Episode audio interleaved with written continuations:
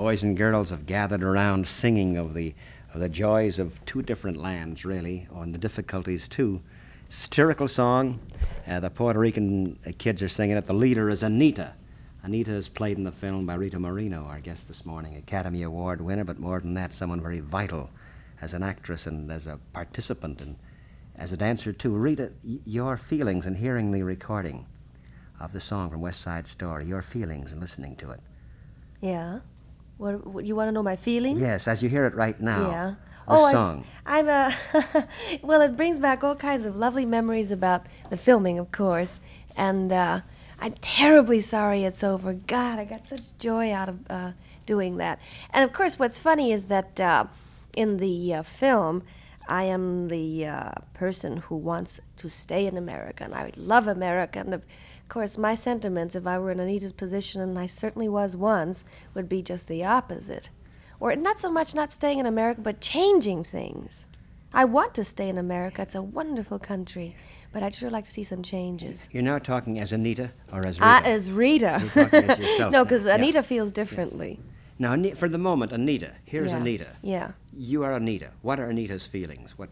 Anita? Anita thinks that they're, uh, well, there's no question in, in, in Anita's mind that everything about America is uh, grand in the sense that uh, she thinks in these terms beautiful dresses, a luxurious apartment someday with uh, smoked mirrors, and uh, uh, at least 60 pair of shoes. That's the way, well, as many people who uh, have financial poverty think. They think in terms of material wealth. She thinks in terms of uh, anything that's beautiful and that will make her more attractive because really, Anita feels that unless she's uh, wearing a lovely, expensive dress, not lovely, but expensive, yes. that she won't be liked. The, would you say someone who is financially in a tough spot, strapped, but also Not someone only just financially, financially. no, but from another world too, perhaps. A world the that it, yes, yes. The vision but of the, this. the- my yeah. point is Yeah. that uh, I know I went through this,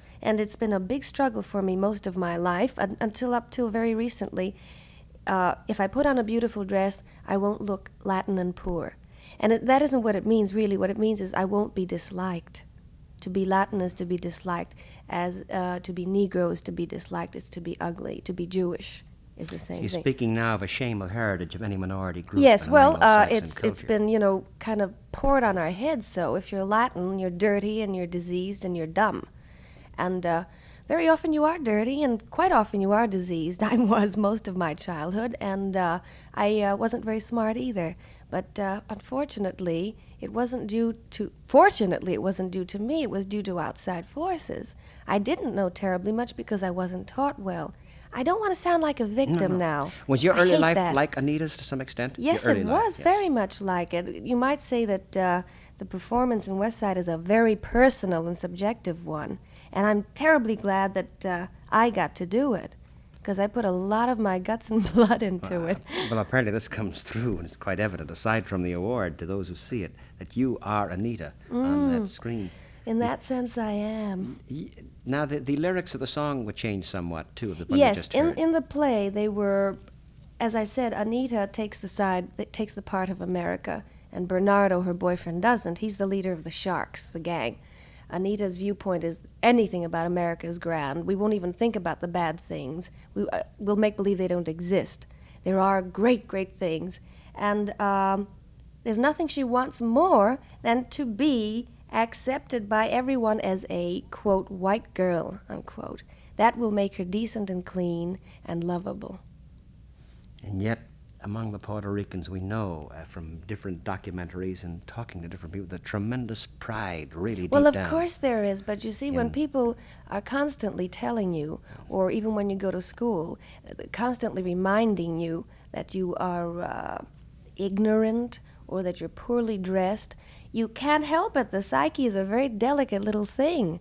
Uh, you're going to say, well, maybe there's some basis in fact because it's told to you so often. You know, it's it's if you're in a hospital and you have lousy food and you have to stay in that hospital for six months, about the third month the food's going to start to taste pretty good, and about the sixth month you think that Romanoff stinks and that this food is the only good food. Well, that's what happens to one. You find you're conditioned to actually believing something. sure. Not, and yet, in And con- yet, then there's the other side, which is which is what makes these kids so angry, which is what makes them form gangs, which is what makes them so hostile to anybody or any kind of criticism. They become so delicate and vulnerable to any kind of criticism because they know instinctively I'm good. I should be proud of what I am. know, some of the why gangs- aren't I? You know, some of the gangs here in Chicago, are not because uh, the Puerto Rican population isn't too big here, but there's some Mexican or Italian or Greek or Negro or other minority groups have interesting names. The gangs do. These hear the sharks names like nobles and barons. Yes, isn't that interesting? The Viceroys in New York, which was a notorious yeah. gang. That's right. But they become the, na- the names of nobility. That's right. know, they have well, their that's own no society, yeah. accident. It makes perfect sense if you stop to think for a moment. Sure. Uh, yet, if we may perhaps hear this one, here's a documentary. It's a recording. A man is in a Puerto Rican restaurant, in New York, a tavern where Puerto Ricans hang out, and the jukebox is playing, and it's Uh-huh. A song, and he's translating it. I'd like to he- hear your reactions to this uh, Okay. after we hear this. As we listen to this record, uh, Rita Moreno, your reactions to it, in contrast to what we heard earlier from West Side Story. Now, he was the man's overwhelming pride in his hometown with all the material poverty there. Is Mm-hmm. this uh, basically truthful of the feeling of? Oh yes, yes. That well, you know, there are always uh, counter feelings about things, as I said, which is what causes such awful conflict in one. But uh, you know what really, uh, what really impresses me, it's a social commentary on what's happening in New York. The fact that they're writing songs like this, those are protest songs. Yes. They're just as much protest, even though they have the the Latin beat, as anything else you can think of as a spiritual. It's very moving. And of course, that line about the frozen chicken. Yeah, it's very funny. I wouldn't. It's wonderful. It's probably more than just uh, a man's pride in his hometown. He's saying something else here too, despite all the people. He's saying, you advances. silly mechanically." Yeah. people, so you have frozen products. So you have uh, fancy dresses. So what? What I feel in my heart is what's important. You yourself, uh, y- you you were very young when you left Puerto Rico. I was about five. Five, so you have no memories of. I do. You do? You know, I have. You know what I have? I have sensory memories of Puerto Rico. I remember walking through sugarcane fields. We didn't wear shoes, and you know, when I left, Mr. Hilton hadn't arrived. and uh, for candy, we would go into the sugarcane fields and just tear off a hunk of it and suck on it all day, which is delicious, by the way. And then, for a real treat, we'd walk by the bread factory and stand at the door and just smell. It was wonderful.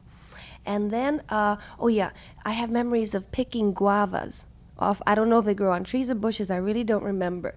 And then I also had a marvelous gift for uh, knowing the names of all the herbs. So to show off, my mother would take me through the countryside with friends, and she'd pick off herbs, and she'd say, "What's this?" Rosita. That was my name, Rosa. And I'm so sorry I don't have it anymore now. And I would tell her, and we'd do this for a day's entertainment. And uh, oh, we didn't have stoves we had what looked like a huge, very thick wooden table with round indentations in which we put twigs and, if we were lucky, charcoal. And um, also, oh yes, before I came to America, my mother sent me to a nursery school, and we learned to sing the following song. Good morning to you, good morning to you, good morning, the teacher, good morning to you. And that was the only English I knew when I came to. America. yeah. So the, the memories then are, are very. They're sharp and- lovely. and They're poignant. lovely. But at the same time, I remember at the time, it didn't move me, of course, but when I think of it now, it's so ludicrous. I remember very often seeing people carrying tiny white little coffins from their homes. Babies, I remember going to see a woman whose baby was dying of constipation. Can you imagine that? And even then, but it happened in Puerto Rico Remember little white coffins. tiny coffins, little infants dying constantly for the most, uh, the, the littlest reasons, you know, things that no baby should die of. And so the to get away, to find a job, or the big migration to. Well, you to- know what my mother did. My mother left me with my father. She went to New York not knowing a word of English. She was very young. She gave birth to me when she was about 16. She got herself a job in a sewing factory where they made shirts for men. She no one ever taught her to sew. She just learned. She was then I guess about 18 or something. And she worked for a year. I didn't see her for a year in this factory doing what they call piecework, which is probably some of the hardest work you can do. You get paid a certain amount of pennies per piece that you sew. Sweatshop work. Yes, really. And a year later, she came back to Puerto Rico. I didn't even know her. I was so young, I had forgotten her. She took me. Oh, I remember she had a trunk full of toys for me because she knew I wouldn't recognize her. She brought me, she had made enough money in that year, just enough to bring both of us back to New York City by boat. When very few people used planes then. And we had, I think it was supposed to have taken about four days to get to New York, and it took us eight because there were violent storms, and we couldn't spend any time in our cabin, which was way down at the bottom of the ship where you always get sick anyway. So we spent all our time up on deck. And I remember there was a crazy woman who was quite frightened because of the storm, and she had her baby in her arms, and for about four days she was walking up and down the uh, deck with the baby in her arms, singing songs at the top of her lungs. It was kind of comical, too. Loud, loud lullabies and rumbas to this baby in her arms. and that's how we arrived in New York. And we stayed with an aunt of mine. She was called the Black Sheep Aunt in a two room apartment. And my mother and I in one room, and my aunt in another, and the kitchen, no bath. So then the role of Anita that you do required no case history writing on your Not part. at all. Your own case history as Yeah. a small child, a memory case history, Yeah. really. In fact, I had fun in the picture. The designer who uh, designed the sets, who is marvelously talented, um, asked me if I had any suggestions for the interior of some of the rooms, like Maria's room, Natalie Wood's, or mine. And of course, I was thrilled to pieces because I knew exactly how it should be furnished. And I said to him, well, why don't you get those little tiny blown glass figures that are done in colors in pinks, bright pinks and blues and white? And he just loved that. And also, do you remember those dolls that were made of of uh, cloth and they had very fancy Marie Antoinette dresses on? You put them on a bed. Remember, you, Yeah, they're on the you bed. spread their That's- skirts that's and you put them There at the pillow. yeah. And he loved that, but he couldn't find one.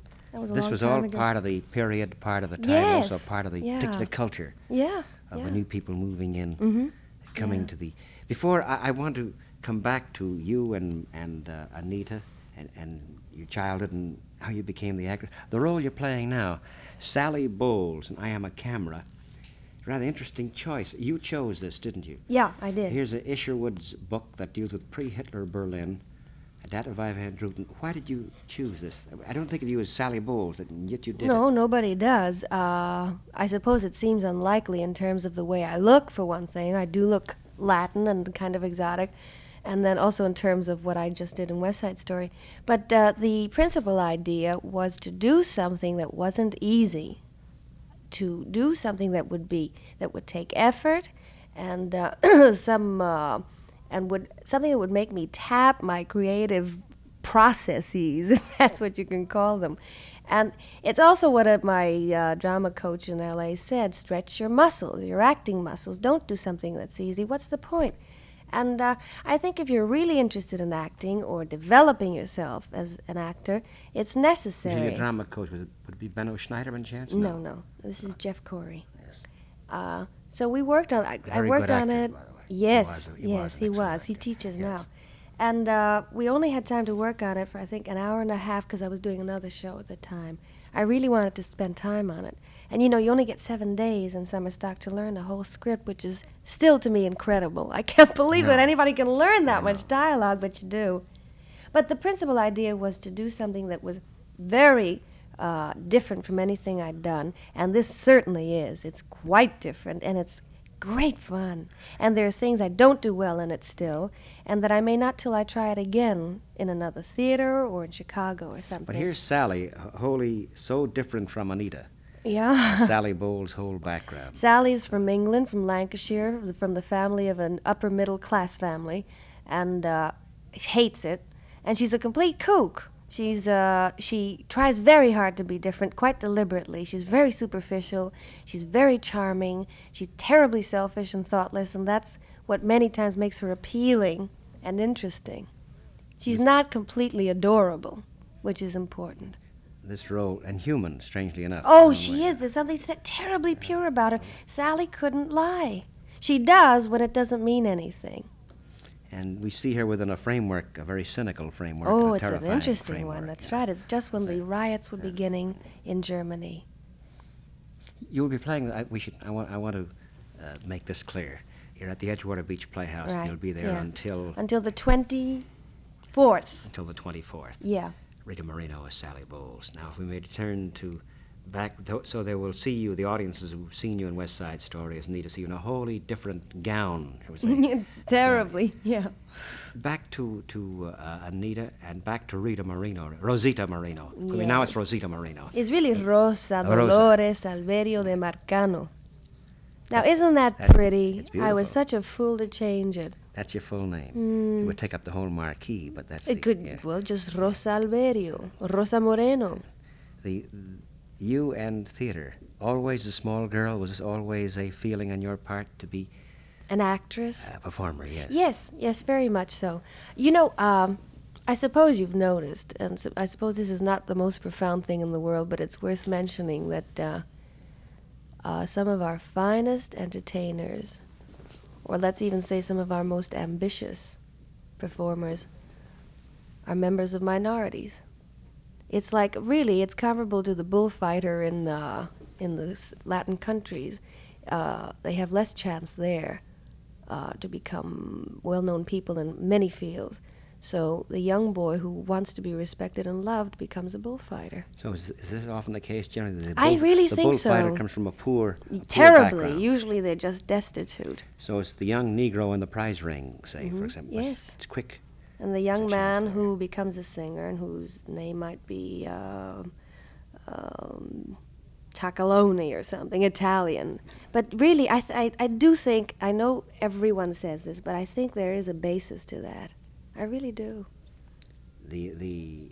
I mean, this is. I there's don't a way, think it's an accident. You know, there is a way in which the talent itself, whether it be that of a, a singer or a dancer or an actor Mhm. or a prize fighter, Mhm. that talent is the core, the key. Whereas it would be difficulty, other obstacles, say, in other fields, Mhm. because he is of a minority group. Mm-hmm. That's right. I really think that there's something quite deliberate about that choice, whether you're aware of it or not.